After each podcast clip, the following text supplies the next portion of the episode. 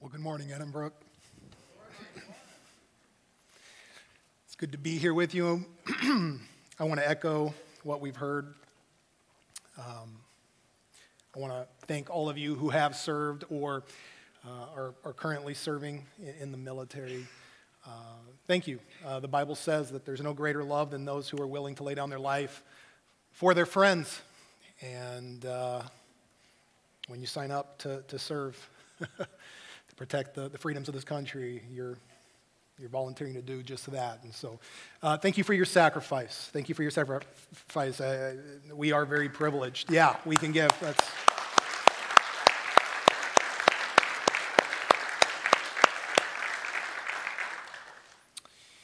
Hey, some of you also received an email this past week. Uh, just want to give you a heads up. Uh, uh, Nancy Hedberg, our, our, discovery director, is going to be retiring. Uh, she wants to spend a little more time with the grandkids. And uh, she's got a special place in my heart because my, all, my kids, um, at least Logan and Michaela, went through um, all, all, their years here at Edinburgh under Nancy's leadership in ministry. So we're very thankful for her. Uh, she's going to be serving through. Um, through August 21st. And we are going to celebrate her big come August.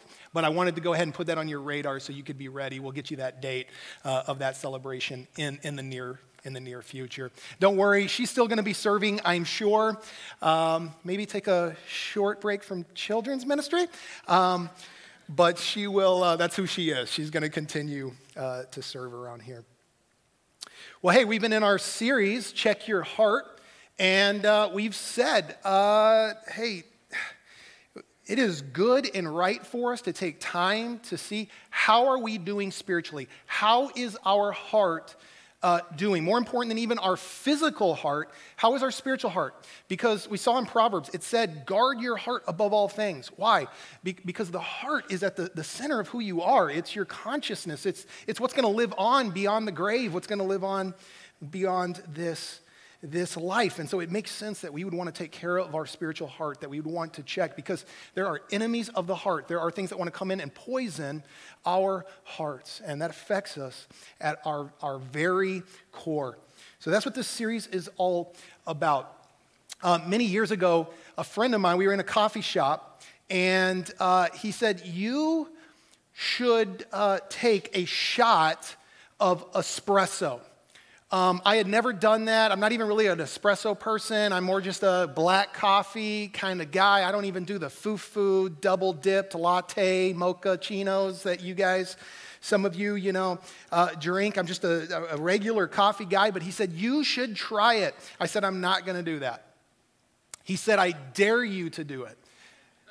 I said, I'm not going to do that. But then he said, i double dog dare you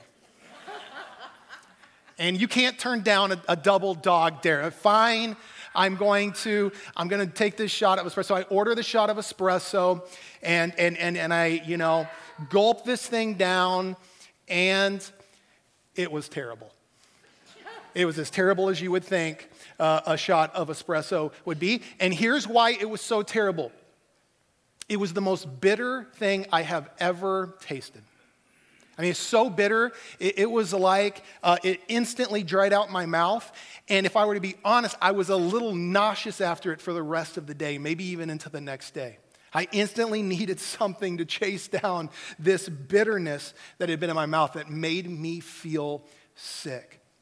You know, it's one thing to drink a coffee drink, uh, to drink something that might be a little bitter, okay? It's another thing when our heart grows bitter and makes us sick because we aren't willing to forgive someone in our life. And, that's what we're going to talk about today. We're going to talk about unforgiveness. We need to check our hearts, see how are we doing in this area of, of forgiving others.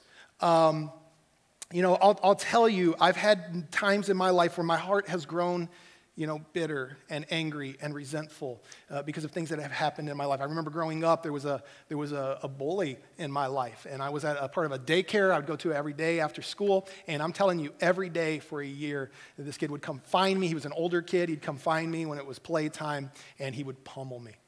and, and I would get beat up and, and, and left, uh, scraped up and in tears. And this went on um, for an entire year until I finally got a little older and, and could defend myself. Um, but I, I, had moments as I got older in life because of the way that affected me and impacted, uh, you know, uh, my life, um, where I would find myself getting angry with this person, and, and, I'd be driving, and I would notice I would start like driving faster, and I would start clenching my teeth when I thought about this person because of the way it impacted my my life, and I had to learn to to forgive. If you're a Christian, you know that this is something that Jesus calls us to. It's something he talks about. And you need to know Jesus really did turn the, the world upside down with this idea of forgiveness. Uh, really, Jesus was born into a world where revenge was a virtue. You hit me, I hit you back. You attack me, I attack you okay? Um, that was the world in which Jesus came, and, and Jesus starts saying things like we are, or to forgive. He starts teaching his disciples to forgive. In fact, even in the Lord's Prayer, you remember what he says there. He says, as he's praying to the Father, teaching us to pray to our Heavenly Father, Father, forgive us our debts. What?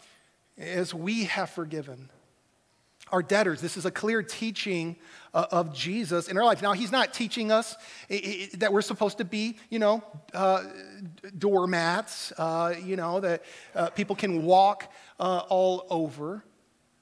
He's not teaching us here that we're supposed to not have boundaries in our life and you're just supposed to live foolishly and someone who's a repeated offender just constantly let them in their life. Jesus, at times, put boundaries in his life. Do you realize that? Yes, when it came to the cross, the appointed time, it was time to be the sacrificial lamb. He gave himself over. But before that, there were times where religious leaders tried to put him to death, and it wasn't his time. And Jesus escaped them and put distance between him and them at key parts in his ministry. Okay? Jesus himself lived with boundaries. This isn't teaching us that we're not supposed to have boundaries, but Jesus does teach us that we are supposed to be a people that when we are offended and those offenses come, we are to forgive. He turned the world upside down with his teaching, and the disciples, his disciples, they, they were trying to get their minds around this concept of forgiving others, especially in, in, in the world that they were born into.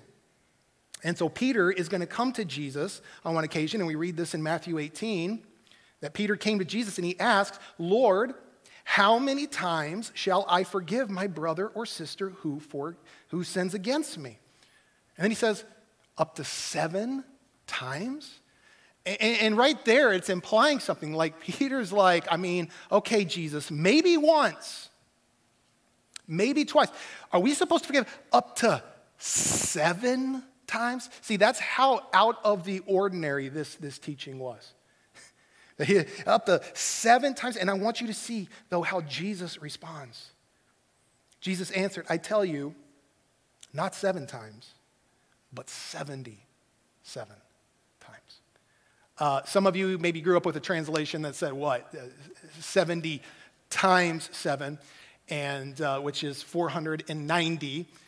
And yes, I did have to use a calculator to figure that out. Um, but here's what we don't want to do. You don't want to say, okay, well, the Greek really matters here, because that's the problem. There's a little uh, ambiguity in the Greek, whether it's 77 or 70 times 7. Because some of you might say, okay, well, if the Greek is saying 70, you know, uh, seven times, then on that 78th time,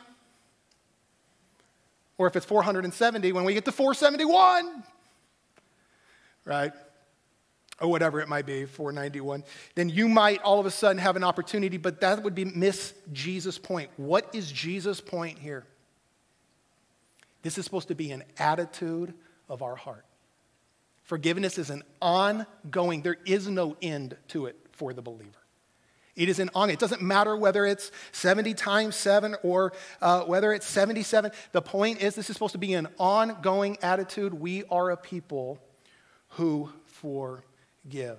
And by the way, one of the reasons Jesus wants us to be a people who forgive is because how are you and I going to experience the abundant life he promised us if we have bitter hearts?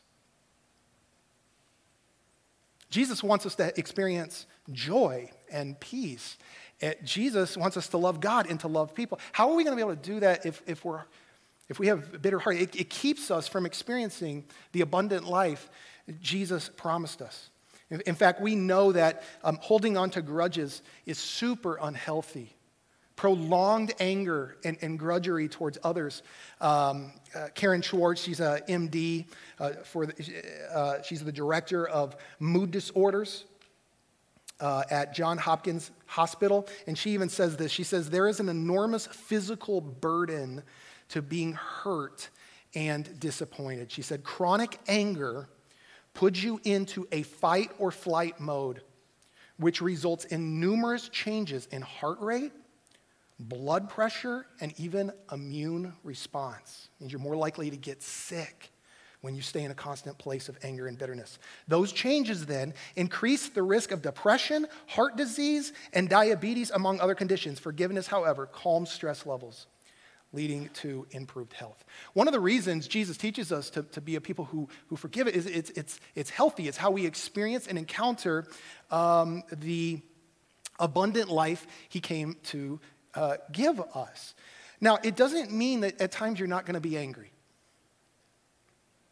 I, I mean, we, we can't help but get angry when we hear about an 18 year old that goes and kills these innocent children, okay? It's, it's totally, I would even argue, right at certain times to, to, to have a righteous anger um, and, and, to get angry, okay? Uh, but look at what Ephesians 2 says it says, In your anger, do not sin. Don't, don't hit back, okay? In your anger, it's right to be angry, but don't, don't, don't take revenge. Do not let the sun go down while you're still angry, and do not give the devil a, a foothold. Now, I, I, don't know if he's being literal here about, you know, um, when the sun goes down, but I think what he's saying is don't let anger uh, take, take refuge in your heart for a prolonged period of time, okay? why? Uh, because he says when you do that, the devil gets a foothold. The devil can come into your life and wreak havoc, uh, create all kinds of problems. Um, you see, when we live in the world, uh, you know, of, of, of, the devil's realm, the devil's kingdom, uh, we're talking about hate, anger, racism, uh, things like that. Um, if, if, you let your heart stay there, you are now in, in on, on the devil's turf. You're on his territory, and he can do with you whatever he wants. You're going to be more prone to things like depression because you are in the, the devil's realm. But what Jesus wants is he wants us to not to belong to the devil's kingdom, he wants to belong to God's kingdom. And those who belong to God's kingdom forgive. And they don't harbor their anger, they deal with it. Okay? And so, um, the first reason we, we want to forgive is, is just so that we can experience that abundant life Christ came to give us. But some of us need to hear this this morning. Just more than that, we, we forgive because that's what disciples of Christ do. I know some of us come in today and maybe we're just kind of checking out this Jesus, uh, just kind of checking out this church. We like the idea of church, we like the idea of Jesus. But if you have made the commitment to be his disciple, meaning to follow him and apply his teachings to your life, you are commanded to forgive. It is what disciples do. Okay, why? Why is it so important that followers of Christ learn to forgive? Well, Jesus is going to go on to, to tell us a story, okay? And uh, he, this is called a parable. We're going to spend most of our time today looking at this parable um, parable is a, simply a fictional story that it teaches us a, a truth about our relationship with God. And so, um, as soon as Jesus shocks his disciples that we are supposed to forgive 77 times, he, he's going to tell this story. Jesus goes on to say, Therefore, the kingdom of heaven is like a king who wanted to settle accounts with his servants. As he began the settlement, a man who owed him 10,000 bags of gold was brought to him. And since he was not able to pay, the master ordered that he and his wife and his children and all that he had be sold to repay the debt. Okay, so the king here obviously represents God, the servant represents us, and, and, and so this man owes his king 10,000 bags of gold. Um, I did a little research on this. The ESV Study Bible claims that that's $6 billion. Now, with today's inflation, I have no idea how that might change things, but 6 billion. So the point here is what? This is unpayable. We're literally, based on the average salary of that day, hundreds of thousands of weeks before this debt could ever possibly even be repaid. And that's Jesus' point. This is a debt that could not be re- repaid. All right? Um, when we're talking about, we're talking about a big lump sum. And I, I don't know if you've ever had a moment in your life where you had the hell scared into you. I mean, usually we, we talk about the hell being scared out of you, but have you ever had the hell scared into you? That's what happened to this man. I mean, this man realized he's about to lose everything his wife, his children, his home, everything, his life flashing before his eyes. Have you ever had a moment like that before God? Maybe you messed up and you did something. Maybe the Holy Spirit convicted you in, in a unique way. Maybe you got caught doing something and you saw your life flash before your eyes. You, you had the hell scared into you. I literally uh, had, a, had a moment in my life where I, I, I knew Without a shadow of doubt, if I were to die, I knew where I was going. I knew I was going to hell. And I believe God put that in me. I believe that was the Holy Spirit. Hell was scared into me. And let me just say, friends, that's not a bad thing when that happens. That's a blessing in your life. I believe this is part of the reason Jesus says, uh, Blessed are the poor in spirit. Theirs is the kingdom of heaven. Blessed are those who mourn because of what they're convicted of. They are the ones who are going to be comforted. So this is not a bad thing when this happens because God can use it for good in our life. Look at what this man does next. It says, At this, the servant fell on his knees before him. Be patient with me, he begged, and I will pay back everything. He can't pay it back. But the servant's master took pity on him, canceled the debt, and let him go. So the king shows the servant here mercy. It's real debt to be paid, but the king, God, here is going to show mercy and set this man free. Have you ever realized uh, that, that God faced a dilemma? At, at least from a human perspective, we see this. That, that, that God faced a dilemma, okay? Because on one hand, God is a God of justice. It's who He is. You can't change it. I can't change it.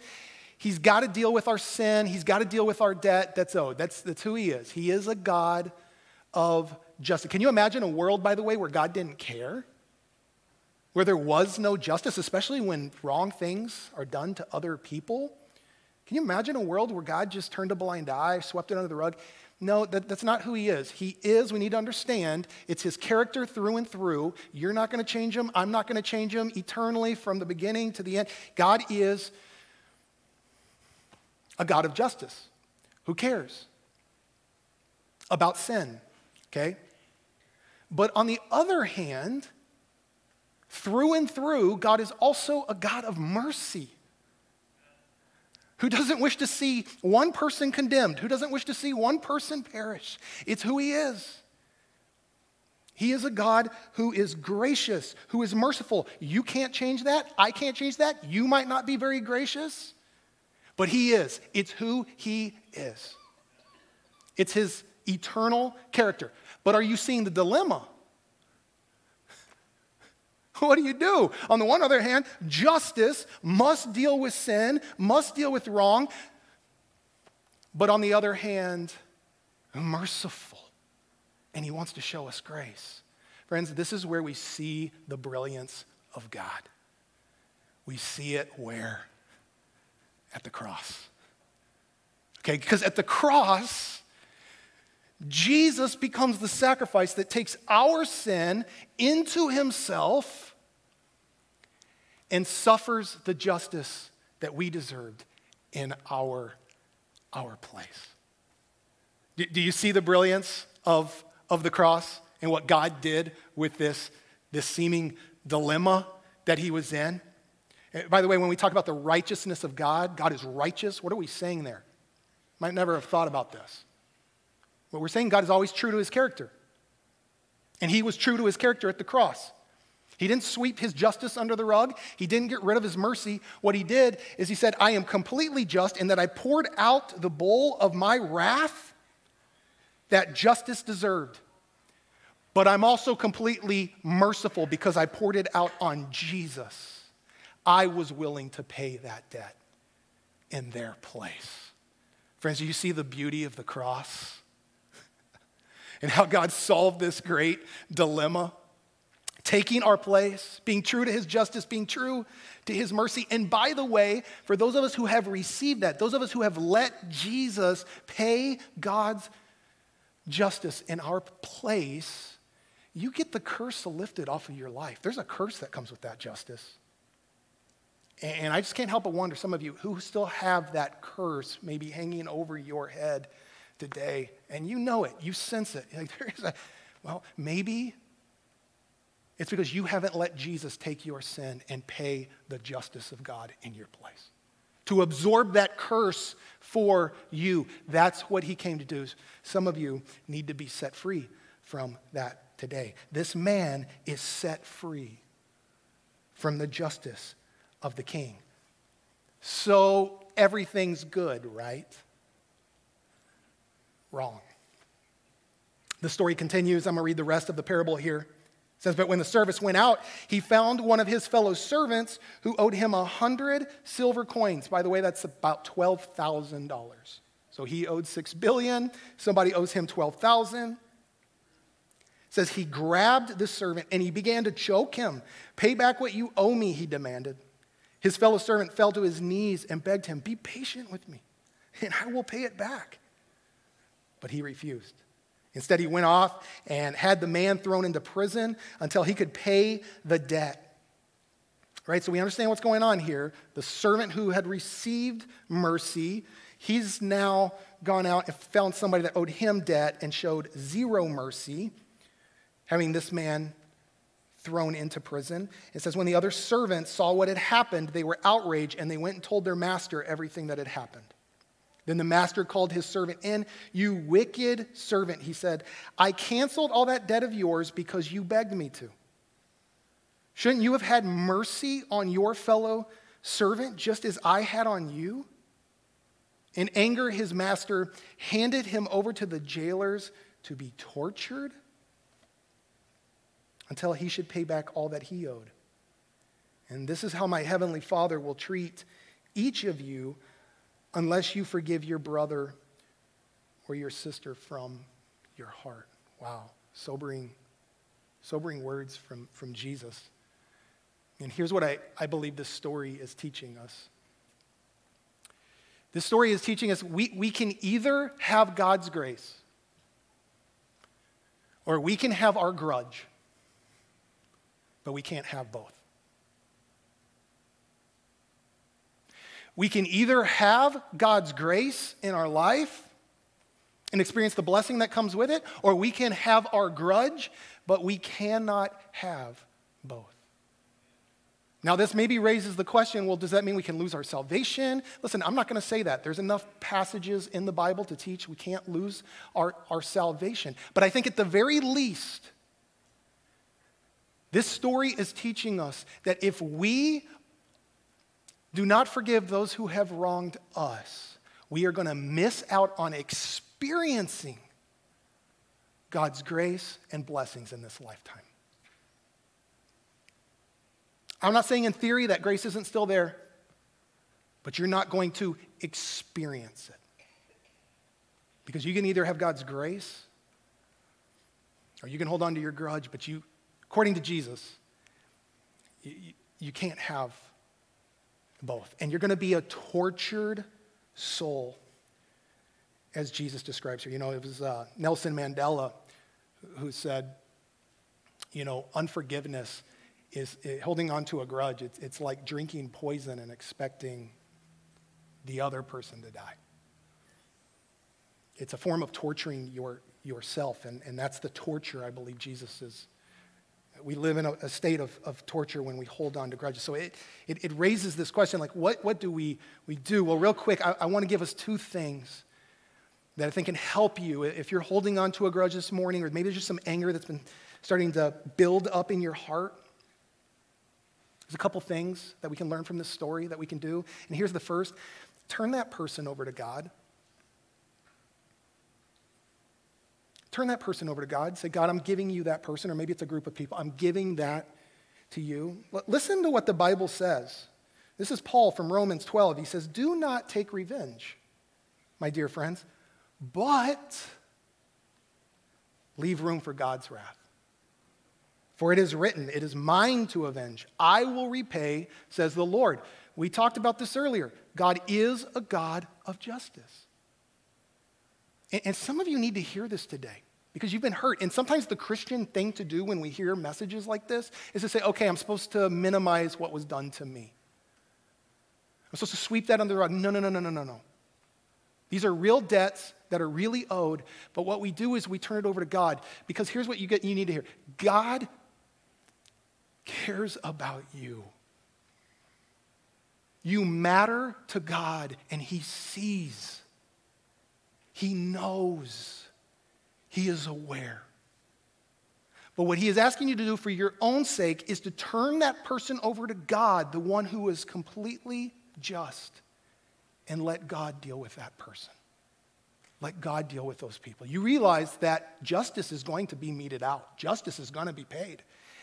It's either going to be paid in Jesus on the cross because that person repents and is convicted, or it's going to be paid out in that person's life, either in this life or for sure in the life to come. God doesn't sweep his justice under the rug. So, what do you do? You turn that person over to God and you forgive so that your heart can be set free. That's what you do. And you leave the rest to God. And the second thing you do is this you remember the grace that you've been shown. Friends, we've all been shown so much grace by God. This is what Ephesians 2 says. It says, As for you, you were dead in your transgressions and sins, in which you used to live when you followed the ways of this world and of the ruler of the kingdom of the air, the Spirit who's now at work. That's Satan's kingdom right there. That's Satan he's talking about. The Spirit who is now at work in those who are disobedient. All of us also lived among them at one time, gratifying the cravings of our flesh and following its desires and thoughts. Like the rest, we were by nature deserving of wrath, but because of his great love for us, God, who is rich in mercy, made us alive with Christ, even when we were dead in our transgressions. What? It is by grace that you have been saved. Friends, we have been, we have been shown grace by God. Who are we then not to show grace to other people? This week, I, w- I was thinking about something the Jews do. They, they, they would celebrate something called the Year of Jubilee. After every 49 years, they, they, they had a year of celebration. And they, they did a few things, but a couple of the things that they would do is they set all the prisoners free, and anyone that owed them debt, they, they, they set it free. That debt, that debt was forgiven. And something that I've started to do in my life, and I want us to kind of do this together this morning, is I, I call it the day of Jubilee, okay?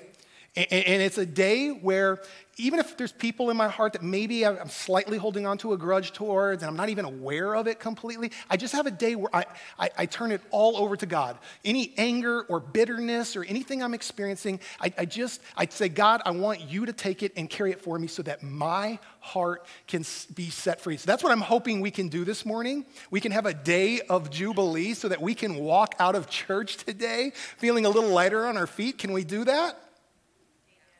Sounds good, doesn't it? That's my hope. We're going to walk out, we're going to feel a little lighter. We're going to spend some time in worship.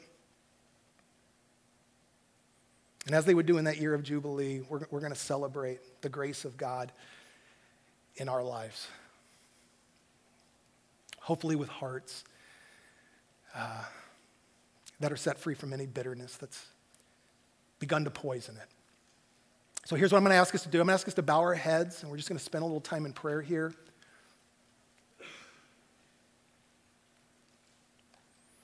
I'm just going to say, Heavenly Father, uh, we, we invite you into this place. Um, God, we know that you are a good God. We know that you are a just God. We know you're also a merciful God. And so, what we want to do is any, any person that maybe comes to mind right now, any grudge that we might be holding on to, maybe it's a person, a people group, it could be coming from any place in our life. It could be small, it could be big. But right now, God, we want to just turn that over to you. We give that person, those people over to you. We're going to hand you our anger. We're going to hand you that grudge. We're going to hand you that bitterness. And we're going to pray, Lord, that you would break any chains of unhealth in, in our heart that stem from this, stem from un, unforgiveness. So, right now, Lord, we just turn that over to you. We give it over. We ask that you would set our heart free.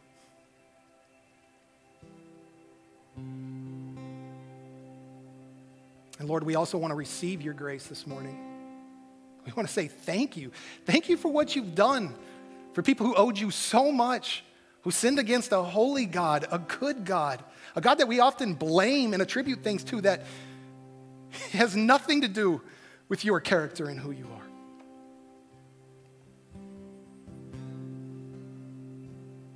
All of us in some way have rebelled against you, Lord. And yet you've offered us nothing but grace and mercy. And so we want to receive that. And I'm just going to pray that as a church, as your people, you would fill us this morning, Lord, with your love.